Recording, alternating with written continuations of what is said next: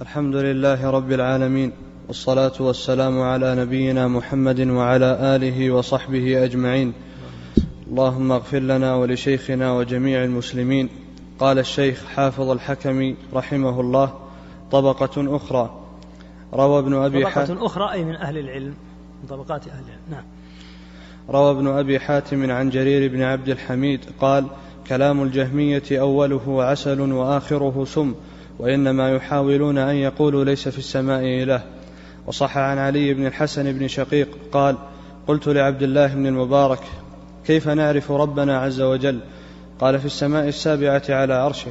ولا نقول كما تقول الجهمية إنه ها هنا في الأرض. فقيل هذا لأحمد بن حنبل فقال هكذا هو عندنا. وعنه رضي الله عنه أن رجلا قال له يا أبا عبد الرحمن قد خفت الله من كثرة ما أدعو على الجهمية. قال لا تخف فإنهم يزعمون أن إلهك الذي في السماء ليس بشيء. رواه عبد الله بن أحمد. وقال نوح الجامع وسأله رجل عن الله عز وجل في السماء هو فحدث بحديث النبي صلى الله عليه وسلم حين سأل الأمة أين الله؟ قالت في السماء. قال أعتقها فإنها مؤمنة. ثم قال سماها النبي صلى الله عليه وسلم مؤمنة أن عرفت أن عرفت أن الله عز وجل في السماء. رواه عبد الله بن أحمد أيضا.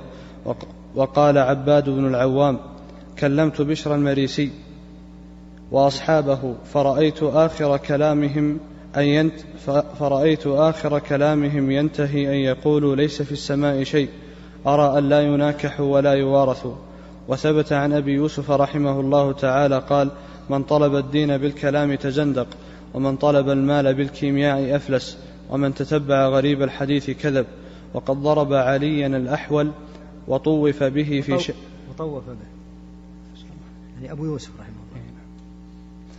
وقد ضرب عليا الأحول وطوف به في شأن الكلام وضرب آخر كان معه وقال محمد بن الحسن اتفق الفقهاء كلهم من المشرق والمغرب على أن على الإيمان بالقرآن والأحاديث التي جاء بها الثقات عن رسول الله صلى الله عليه وسلم في صفة الرب عز وجل من غير تفسير ولا وصف ولا تشبيه فمن فسر شيئا من ذلك فقد خرج مما كان عليه النبي صلى الله عليه وسلم وفارق الجماعة لأنه وصفه بصفة لا شيء وكتب بشر المريسي قبحه الله تعالى إلى منصور بن عمار رحمه الله تعالى يسأله, يسأله عن قوله الرحمن على العرش استوى كيف استوى؟ فكتب, فكتب إليه استواؤه غير محدود والجواب فيه تكلف ومسألتك عن ذلك بدعة والإيمان بجملة ذلك واجب قال الله تعالى فأما الذين في قلوبهم زيغ فيتبعون ما تشابه منه ابتغاء الفتنة وابتغاء تأويله. وقيل ليزيد بن هارون من الجهمي؟ قال من زعم أن قوله تعالى الرحمن على العرش استوى على خلاف ما يقر في قلوب على, على خلاف ما يقر بالتخفيف.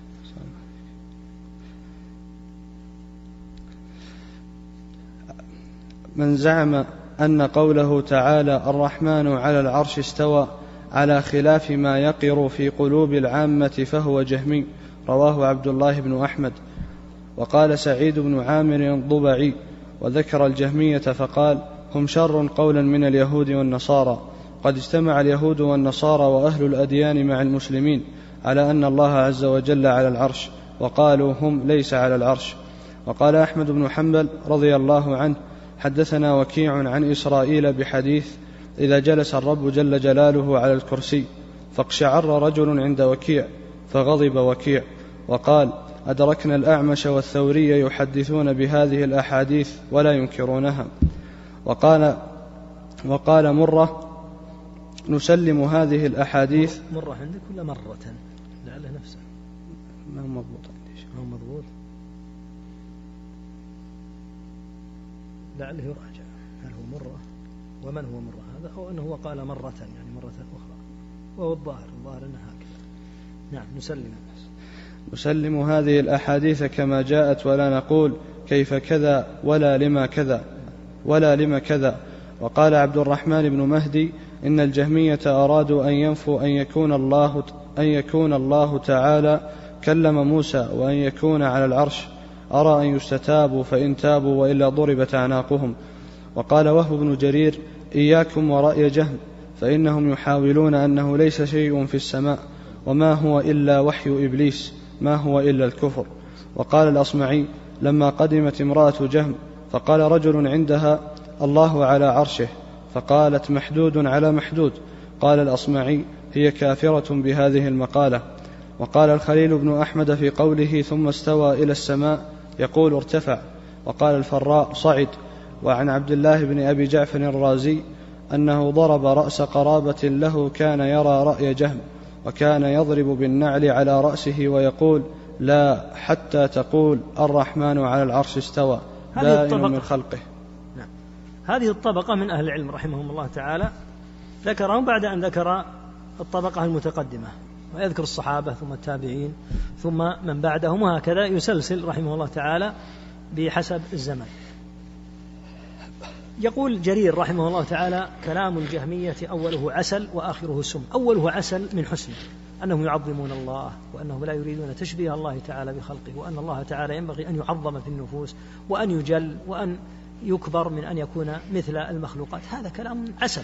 طيب لكن يقول وآخره سم. آخره سم. لأنهم يريدون من هذا أن ينفوا ما أثبت الله. وإلا لو قالوا هذا الكلام وأثبتوا ما أثبت الله لكان كلاما حسنا لكنهم يريدون التوصل بهذا إلى باطلهم مثلهم مثل المجرمين الآن من الليبراليين وأضرابهم ممن يتحدثون عن أن الواجب أن تنصف المرأة وأن يتقى الله فيها وأن لا يحل ظلمها وأنها كل هذا طيب. لكن ما معنى ظلم المرأة عندهم؟ ظلم المرأة عندهم أنها لا تترك تعبث وتتبرج وتخالط الرجال. قال أول كلامك أول كلامكم في وجوب إنصافها وإنصاف الفقير والمظلوم والمسكين كل هذا حق. لكنكم تريدون من خلال هذا الكلام الذي أوله عسل أن تصلوا إلى السم ولهذا تلاحظ أنهم دائما يقولون في ضوء الإسلام وفي ضوء الشريعة. أي ضوء إسلام وأي أي ضوء شريعة؟ الاختلاط والتبرج والسفور وقلة الأدب والحياء وتعويد وتعويد النساء على الوقاحة. لكن أول الكلام دائما يقوله صاحب الزيغ يكون أوله حسنا طيبا ثم يتوصل بهذا الكلام الحسن إلى الباطل فلهذا ينبغي الحذر والتنبه وأن يتبين آه، طالب العلم ماذا يريدون وأن يطلب منه التفصيل ماذا تقصدون حتى تتضح حقائقهم. ولهذا قال ابن المبارك لما سأله رجل كيف نعرف ربنا؟ قال نعرفه تعالى بأنه في السماء السابعة على عرشه. ولا نقول كما تقول الجهمية بأنه ها هنا في الأرض هذا الله أن يقال هذا بل الله تعالى في السماء وعلمه تبارك وتعالى هو الذي في كل مكان. لما قيل لأحمد أن ابن المبارك يقول هكذا قال هكذا هو عندنا. نعم يعني هذا هو الاعتقاد الصحيح الصواب.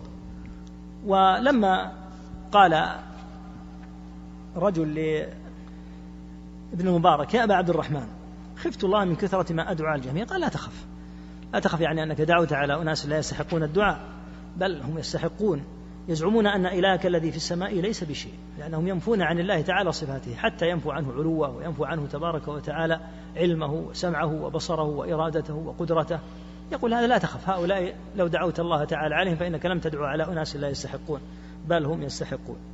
وهكذا قول عباد ابن العوام إنه لما كلم بشرا وأصحابه وعرف حقيقة قولهم وإلى أي شيء ينتهي أمرهم قال إنهم يريدون أن يقولوا ليس في السماء شيء. يعني نهاية كلام الجهمية نفي وجود الله عياذا بالله تعالى من من قولهم. قال أرى الا يناكحوا ولا يوارثوا يعني أن شأنهم ليس شأن المسلمين. قول أبي يوسف رحمه الله من طلب الدين بالكلام تزندق. يعني أن الذي يريد التعرف على مسائل الشرع وعلى أمور العقيدة آه، الذي يريد التعرف على أمور العقيدة وما الذي يجب لله وما الذي يوصف به وما الذي ينفع عنه. من طريق هذا الباطل المسمى بعلم الكلام يقول يصل أمره إلى الزندقة نسأل الله العافية. أما قوله رحمه الله من طلب المال بالكيمياء أفلس فإنه لا يقصد الكيمياء قطعا الحالية الموجودة. الكيمياء هذه الموجودة الآن فيها نفع وفيها فائدة ولا, ولا شك وهي من العلوم النافعة. لكن يقصد الكيمياء التي كانت عند المتقدمين المتقدمين وكان فيها جملة من الخزعبلات التي ليس لها أساس. يقول الذي يظن أنه سيستغني من خلال كلام هؤلاء الخائضين في الكيمياء سيجد الفلس. ومن تتبع غريب الحديث كذب الذي يبحث عن الأشياء الغريبة حديث إنما الأعمال بالنيات بني الإسلام على خمس هذه واضحة. يأتي بعض الناس يبحث عن حديث عجيب غريب ما سمع به أحد فيبدأ يتحدث به ويبحث عن هذا النوع لأنه يلفت الناس إلى نفسه. أما الأحاديث المعروفة البينة فإنه يعرفها عادة طلبة العلم. فلهذا هو يبحث عن الغرائب والعجائب يقول هذا سيصل به الأمر إلى الكذب.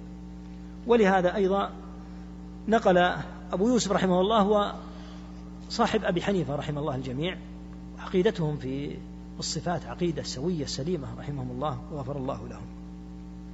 محمد بن الحسن أيضا من أصحاب أبي حنيفة. صاحباه هما أبو يوسف ومحمد بن الحسن صاحباه المشهوران. يقول اتفق الفقهاء كلهم يعني هذا الآن نقل إجماع من المشرق إلى المغرب على الإيمان بالقرآن والأحاديث التي جاءت بها الثقات عن رسول الله صلى الله عليه وسلم في صفة الرب يعني أحاديث وآيات الصفات. من غير تفسير لا تفسر لما لأنها واضحة جلية. يعرف معناها كما قال مالك الاستواء معلوم. تأتي لتخترع تفسيرا جديدا. هذا تفسير الجهمية الذين بدأوا يفسرون تفسيرا يخرجها عن ظاهرها البين الواضح. ولا وصف ولا تشبيه أيضا. لا يحل أن تشبه كما تقول. المشبهة. قال فمن فسر شيئا من ذلك فقد خرج مما كان عليه النبي صلى الله عليه وسلم. لأن النبي صلى الله عليه وسلم ذكر أحاديث بينة فهمها الصحابة وأفهموها التابعين رضي الله عنهم. من جاءنا بتفسير جديد كتفسير الجهمية فإنه يكون قد فارق الجماعة وخرج عما جاء به النبي صلى الله عليه وسلم لأنه وصفه بصفة لا شيء وهذا أثر مهم جدا. يبين لك مراد السلف في قولهم بلا تفسير. أن مرادهم به تفسير الجهمية. لما؟ لأن الجهمية فسروا النصوص تفسيرا أخرجها عن ظاهرها بما أدى إلى أن يكون الوصف غير دال على صفة حقيقية. ولهذا قال لأنه وصفه بصفة لا شيء يجعل الصفة غير دالة على معنى حقيقي وهو فعل الجهمية. ولما كتب الشقي بشر المريسي إلى منصور بن عمار رحمه الله تعالى يسأله عن معنى عن عن معنى الكيفية الرحمن على العرش استوى كيف استوى؟ قال استواءه تعالى غير محدود يعني البشر حيث يحدونه ويتبينونه والجواب فيه تكلف ومسألتك, ومسألتك عن ذلك بدعة ابتداء أن تسأل عن الله تعالى بالكيفية يزيد بن هارون يقول الرحمن على العرش استوى واضح وجلي حتى إنه يفهمه العامي فمن زعم أن قوله تعالى الرحمن على العرش استوى له معنى على خلاف ما يقر في قلوب العامة فهو جهمي لأن العامة هم الذين يخرجونه عن المعنى الظاهر الجلي. وهكذا قول سعيد بن عامر إن المسلمين والنصارى واليهود الذين عندهم كتب يجدون في هذه الكتب ما يدل على وجود وإثبات الصفات لله عز وجل. الجهمية خالفوا ما في الكتاب العظيم القرآن وما في التوراة وما في الإنجيل فصار قولهم شرا من قول اليهود والنصارى. السلف رضي الله عنهم كانوا يغضبون من الرجل إذا حدثوا بحديث من أحاديث الصفات ثم استنكره أو استبشعه واستثقله.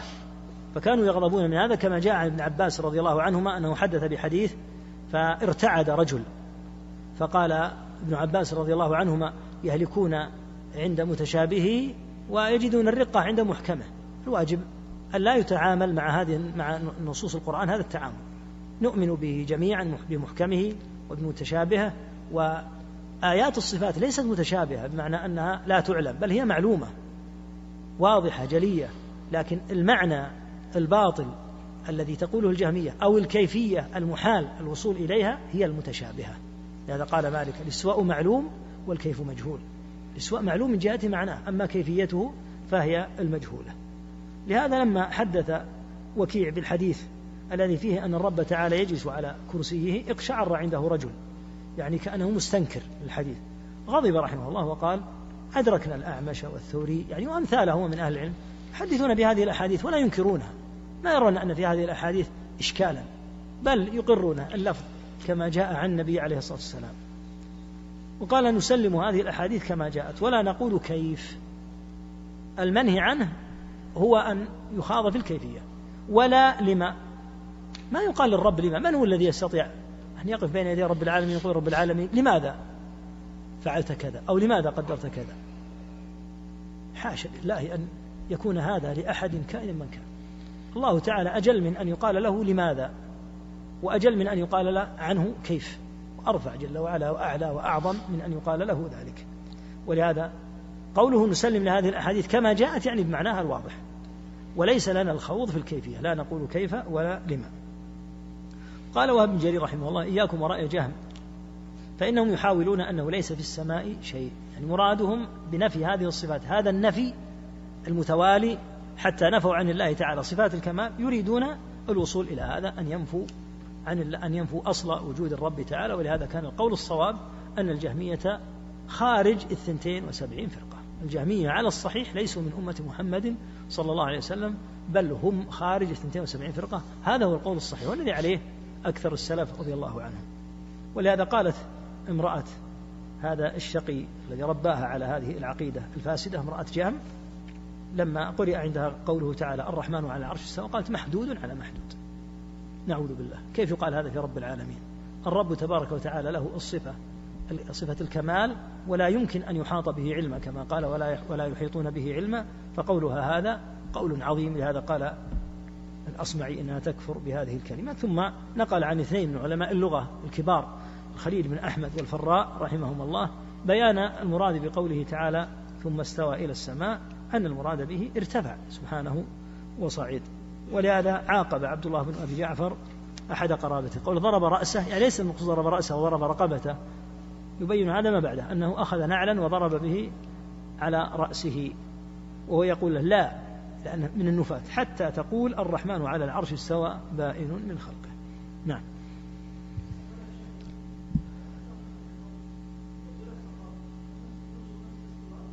هذا مراد. نعم. يريد الاستواء على العرش. نعم. تفسير يعني للاستواء نعم. طبقة الشافعي وأحمد رضي الله عنهما. روى الحافظ المقدسي عن محمد بن إدريس الشافعي رحمه الله تعالى. عن محمد؟ عن محمد بن إدريس الشافعي. السين وش حركته؟ فتح. الفتح إدريس. عن محمد بن إدريس الشافعي رحمه الله تعالى. القول في السنة التي أنا عليها ورأيت عليها الذين رأيتهم. مثل سفيان ومالك. ورأيت عليها. ورأيت عليهم الذين رأيتهم مثل سفيان ومالك مثل سفيان ومالك وغيرهما إقرار بشهادة أن لا إله إلا الله وأن محمدا رسول الله صلى الله عليه وسلم وأن الله تعالى على عرشه في سمائه يقرب من خلقه كيف شاء وينزل إلى السماء الدنيا كيف شاء وذكر سائر الاعتقاد. وقال عبد الله بن مسلمة القعنبي من لا يوقن أن الرحمن على العرش استوى كما يقر في قلوب العامة فهو جهمي. وقال عاصم بن علي شيخ البخاري رحمهما الله تعالى ناظرت جهما فتبين من كلامه أنه لا يؤمن أن في السماء ربا. وقال عبد الله بن الزبير الحميدي نقف على ما وقف عليه القرآن والسنة. نقول الرحمن على العرش استوى. ومن زعم غير هذا فهو مبطل جهمي. وقال هشام بن وقال هشام بن عبيد ابن عبيد الله الرازي وحبس رجل في التجهم فجيء به إليه ليمتحنه فقال له أتشهد أن لا أتشهد أن الله على عرشه بائن من خلقه؟ فقال لا أدري ما بائن من خلقه. فقال ردوه فإنه لم يتب بعد. وقال محمد بن مصعب العابد من زعم أنك لا تتكلم ولا ترى في الآخرة فهو كافر بوجهك. أشهد أنك فوق العرش فوق سبع سماوات ليس كما تقول أعداء الله الزنادقة. وقال أبو عمران الطرطوسي قلت لسنيد ابن داود هو عز وجل على عرشه بائن من خلقه. قال نعم. وقال نعيم بن حماد في قوله وهو معكم؟ قال معناه أنه لا يخفى عليه خافية بعلمه. ألا ترى قوله تعالى ما يكون من نجوى ثلاثة إلا هو رابعهم؟ الآية. وقال رحمه الله تعالى من شبه الله بخلقه فقد كفر ومن أنكر ما وصف به نفسه فقد كفر وليس ما وصف الله به نفسه ولا رسوله تشبيها. وقال بشر الحافي والإيمان بأن الله, بأن الله تعالى على عرشه استوى كما شاء وأنه عالم بكل ما كان وأنه يقول ويخلق فقوله كن ليس بمخلوق ومن دعائه اللهم إنك تعلم فوق عرشك أن الذل أحب إلي من الشرف. اللهم إنك تعلم فوق عرشك أن الفقر أحب إلي من الغنى. اللهم إنك تعلم فوق عرشك أني لا أوثر على حبك شيئا. وقال أبو عبيد القاسم بن سلام في أحاديث الرؤيا والكرسي وموضع القدمين. وقال أبو عبيد.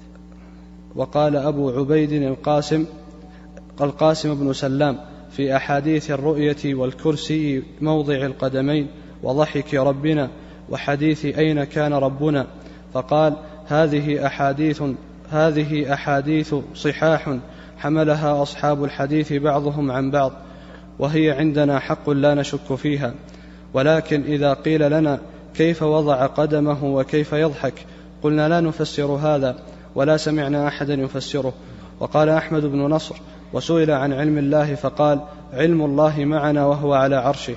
وقال مكي بن إبراهيم دخلت امرأة جهم على زوجتي فقالت يا أم إبراهيم هذا زوجك الذي يحدث عن العرش من نجره؟ قالت نجره الذي نجر أسنانك. قال وكانت بادية الأسنان.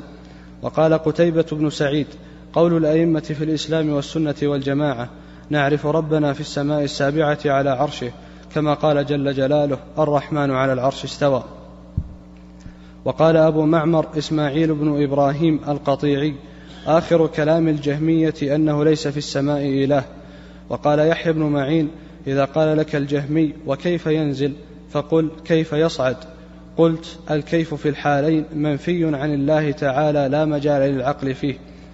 وعن ابن المديني أنه سئل ما قول أهل الجماعة؟ قال يؤمنون بالرؤية وبالكلام.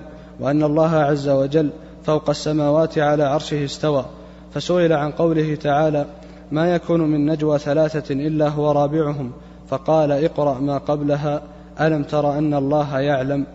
وسئل أبو عبد الله أحمد بن حنبل إمام أهل السنة الله فوق السماء السابعة على عرشه بائن على خلقه وقدرته وعلمه بكل مكان؟ وقال نعم هو على عرشه ولا يخلو شيء من ولا يخلو شيء من علمه. أعيد كلام.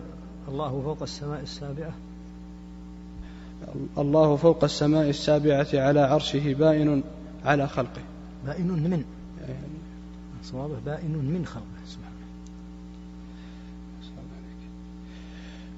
الله فوق السماء السابعة على عرشه بائن من خلقه وقدرته وعلمه بكل مكان.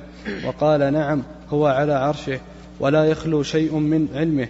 وقيل له ما معنى وهو معكم؟ قال علمه محيط بالكل وربنا على العرش بلا حد ولا صفة.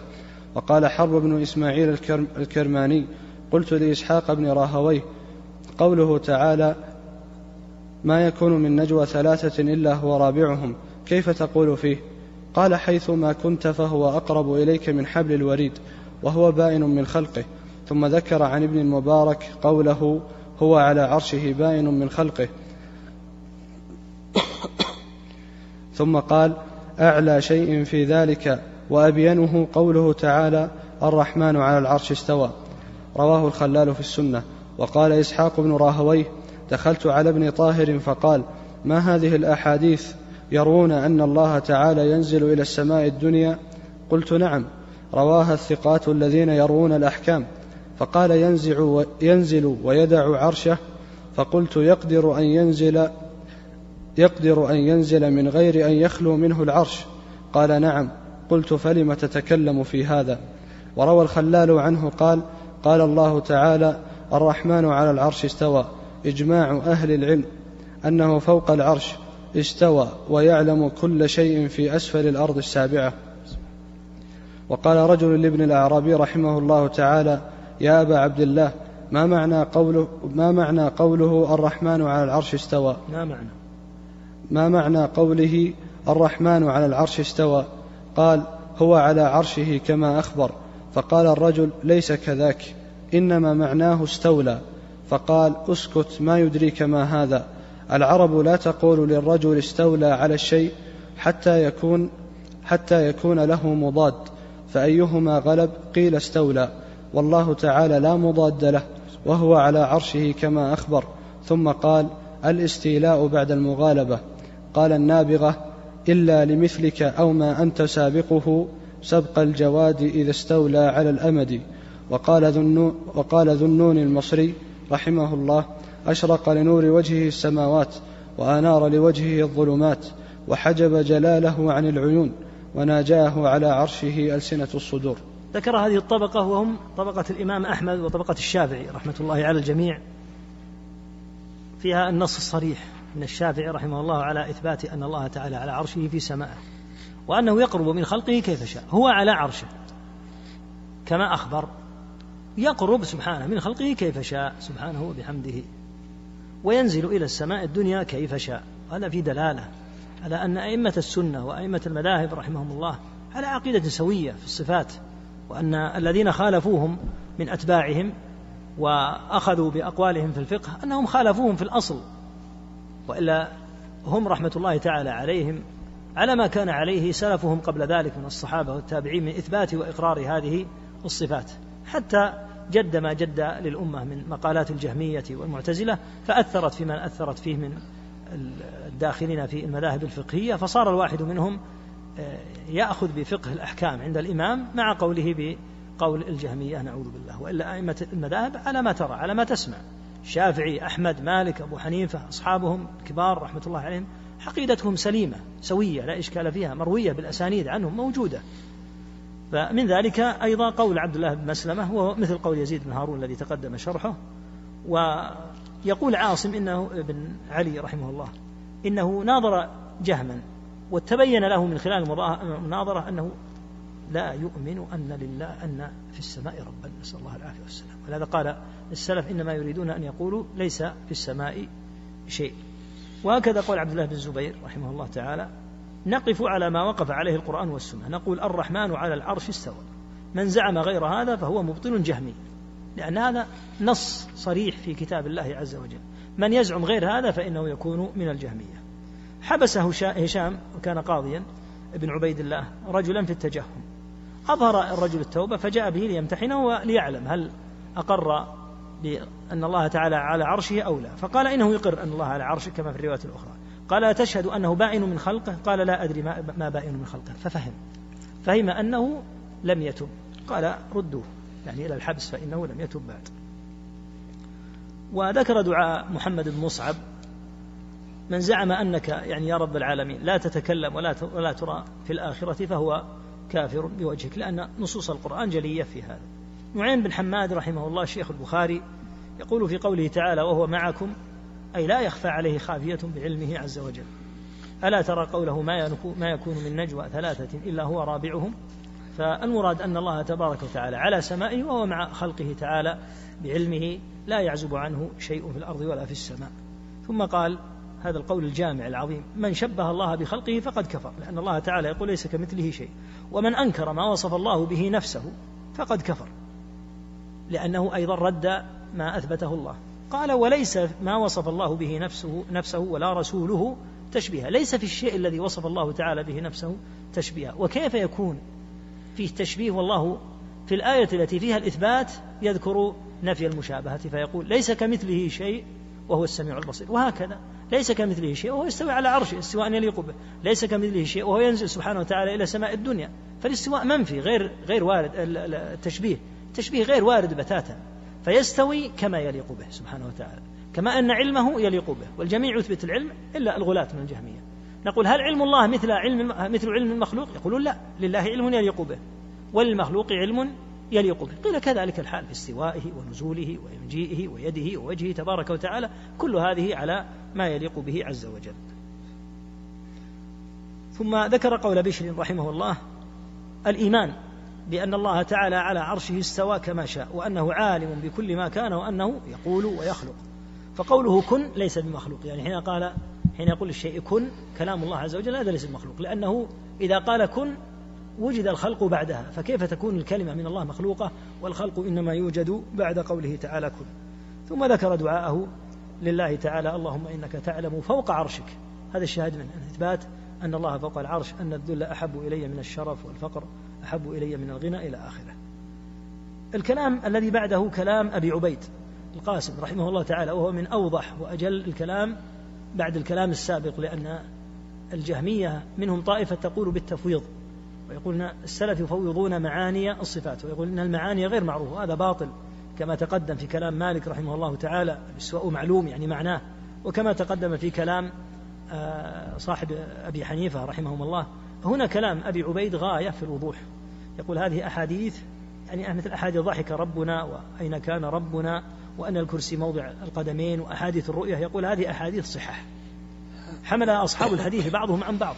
يعني مقرين لها لم يتعرضوا لها برد أو نفي وهي عندنا حق لا نشك فيها. لكن إذا قيل لنا كيف وضع قدمه وكيف يضحك قلنا لا نفسرها. وهذا يدل على أن التفسير المنفي هو تفسير الجهمية. يقول إذا دخلوا في تفسير يتعلق بالكيفية. هنا نقول لا. وهذا يدل على أن السلف إذا نفوا التفسير فإنما ينفون التفسير المحدث الذي أتت به الجهمية. أما التفسير المتلقى عن الصحابة رضي الله عنهم عن التابعين بل وعن النبي صلى الله عليه وسلم في تفسير الصفات. فكيف يقال إن هذا التفسير إنه لا يجوز أن تفسر؟ النبي صلى الله عليه وسلم فسر. والصحابة فسروا. مرادهم أن من فسر تفسيرا على خلاف ما كان عليه النبي صلى الله عليه وسلم وأصحابه كما فعلت الجهمية فإن تفسيره باطل. ولهذا بين أن من طلب تفسيرا يكون منه زعم معرفة الكيفية يقول نقول له لا نفسر هذا ولا سمعنا أحدا يفسره. وهكذا بقية الكلام مثل قول أحمد بن نصر علم الله معنا وهو على عرشه. نعم الله تعالى على عرشه وعلمه لا يعزب عن علم الله عز وجل أي شيء. ولهذا ردت على زوجة الجهم لما قالت هذه الكلمة القبيحة قالت العرش من نجره؟ قالت الذي نجر أسنانك. الله تعالى هو الذي خلق العرش وخلق سائر المخلوقات. قتيبة رحمه الله ذكر ما هو إجماع. قول الأئمة في الإسلام والسنة والجماعة نعرف ربنا في السماء السابعة على عرشه. وهكذا تأكيدهم على أن كلام الجهمية يصل إلى أنه ليس في السماء شيء. يعني أنهم سيتوصلون بهذا النفي إلى أن ينفوا أصل وجود الله. مع أنهم يقول ننفي هذه الصفات تنزيها لله. هم يريدون التسلق من خلال دعوى التنزيه مثل ما قال إن كلامهم أوله عسل وآخره سم هكذا أهل البدع وأهل الضلال. كلامهم طيب معسول في بداياته مثل تعظيم الله أو نحوه أو إيفاء الحقوق ولكن نهايته هي السم الزعاف. ولهذا قال يحيى بن معين إذا قال جهمي كيف ينزل؟ قل كيف يصعد؟ يعني أن لا نعرف الكيفية لا في نزوله ولا في صعوده ولا في أي شيء من صفاته تبارك وتعالى. الكيفية منفية. يعني بالنسبة لنا لها كيفية هذا المراد لكن ينفى علمنا بهذه الكيفية. ولهذا لما سئل ابن المديني رحمه الله تعالى عن قوله تعالى ما يكون من نجوى ثلاثة إلا هو رابعهم لأن الجهمية تقول معنى ذلك أن الله معنا في الأرض. إذا جاء ثلاثة فالرابع هو الله هو معنا يكون في الأرض. حاشا الله من ذلك. قال اقرأ ما قبله. الآية تكلمت عن, عن أي أمر؟ عن العلم. فقال تعالى ألم ترى أن الله يعلم ما في السماوات وما في الأرض؟ ما يكون من نجوى ثلاثة إلا هو رابعهم. فالكلام في العلم السياق في العلم. ولهذا ختم الله الآية أيضا. اقرأ ما قبله واقرأ ما بعده أيضا. ختمها بقوله إن الله بكل شيء عليم فهو مع عباده تعالى بعلمه وهو على عرشه مستو بائن من خلقه. سئل الإمام أحمد رحمه الله تعالى عن كون الله تعالى في السماء يعني يعرض عليه الاعتقاد الله في السماء السابعة على عرشه بائن من خلقه وقدرته وعلمه بكل مكان؟ قال نعم هو على عرشه ولا يخلو شيء من علمه. قيل ما معنى قوله وهو معكم؟ لأن الجهمية تحتج به على أن الله تعالى في الأرض قبحهم الله. فقال علمه محيط بالكل وربنا على العرش. بلا حد ولا صفة. ما نستطيع أن نجعل الله حدا نحن ولا أن نجعل الله تعالى كيفية معينة بل ذلك إليه وحده لا شريك له. وهكذا بقية الكلام مثل بقية مثل مثل قول إسحاق رحمه الله في هذه الأحاديث رواها الثقات الذين يروون الأحكام. لما قال له ابن ابن طاهر ابن طاهر هذا أحد الأمراء. قال ما هذه الأحاديث؟ يرون أن الله ينزل إلى السماء الدنيا. قال نعم رواها الثقات الذين يرون الأحكام. الأحكام الواردة في الصلاة والصوم والحج نعمل بها لأنها رواها الثقات. هؤلاء الثقات هم الذين رووا هذه النصوص في الصفات. فإذا كنت تقبل أن تصلي وتتوضأ على ما روى لك الثقات فكيف لما جاءت أحاديث الصفات تأبى؟ لأنك إذا طعنت في أحاديثهم المتعلقة بالصفات طعنت في أحاديث متعلقة بالوضوء والصلاة والأحكام والزكاة والبيوع ونحوها فهم ثقات أثبت. رووا هذه الأحاديث فكما قبلت هذه في مسائل الأحكام اقبل هذا في مسائل الاعتقاد. من الأعرابي رحمه الله من كبار أئمة اللغة وعلى السنة رحمة الله تعالى عليه قال له رجل ما معنى قوله تعالى الرحمن على العرش استوى؟ قال هو على عرشه كما أخبر يعني أن النص على ظاهره. فقال الرجل ليس كذلك إنما معناه استولى. بالعربي ابن الأعرابي رحمه الله تعالى إمام كبير جدا من أئمة اللغة من فطاحلة اللغة الكبار. متقدميهم رحمه, رحمه الله. أخذ عنه كثير من أهل اللغة أخذوا عنه. فقال له رحمه الله اسكت. ما يدريك ماذا؟ يعني هذا الكلام الذي تقوله أنت لا تدري بأبعاده ولا بمآله. تدري ما معنى قولك إنه استولى؟ العرب يعني في لغتها. لا تقول للرجل استولى إلا على شيء على شيء حتى يكون له مضاد نازعه. وصار بينهما مغالبة. حتى تمكن هذا الطرف من غلبة الطرف الثاني. فهل يقال هذا في الله؟ إن الله تعالى نازعه العرش العرش حتى استولى الله وتمكن منه. معاذ الله أن يقول, أن يقال هذا.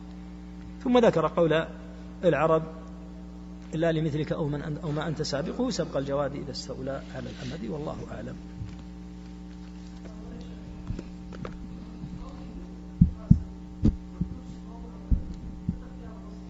نعم عن ابن عباس ثبت عن أبي موسى. ثبت عن أبي عن أبي موسى بسند ثابت وعن عن ابن عباس رضي الله عنهما. ولهذا هذه المسألة كما تعلم ليست مما يقال بالرأي. فلا بد أن تكون هذه المسألة متلقاة ويكون هذا ينتشر زمن الصحابة وينقله عنهم التابعون يدل هذا كله على أن العرش كما الكرسي كما ذكروا رضي الله عنهم أورع وأتقى لله عز وجل من أن يخترعوا كذا. ماذا نقول في الكرسي؟ نقول كذا. مستحيل هذا الأمر. لا بد أن يكونوا تلقوه عن النبي صلى الله عليه وسلم. لا شك أن لله تعالى الساق وهو الذي نسأل الله لنا ولكم جميعا أن نسجد إذا كشفه تعالى. لأن العلامة العلامة في القيامة أن هذه الأمة تبقى وفيها منافقوها. لأنه يقال من كان يعبد شيئا فليتبعه كما في البخاري. فيعبد من كان يتبع الشمس الشمس يعني إلى النار. ويعبد من كان يتبع القمر القمر. فتبقى هذه الأمة فيها منافقوها. فيأتيهم الرب عز وجل فيقول أنا ربكم فيقال لهم هل بينكم وبينه علامة؟ فيقولون نعم. فيكشف عن ساقه هكذا. في حديث ابن مسعود في البخاري فيكشف عن ساقه. فيسجد من كان يسجد في الدنيا لله عز وجل يعني من المؤمنين. ويريد المنافق أن يسجد فيكون ظهره طبقا واحدا كلما أراد السجود خر على قفاه. فهذه هي العلامة. يوم يكشف عن ساق ويدعون إلى السجود. فلا يستطيعون خاشعة أبصارهم ترهقهم ذلة وقد كانوا يدعون إلى السجود وهم سالمون.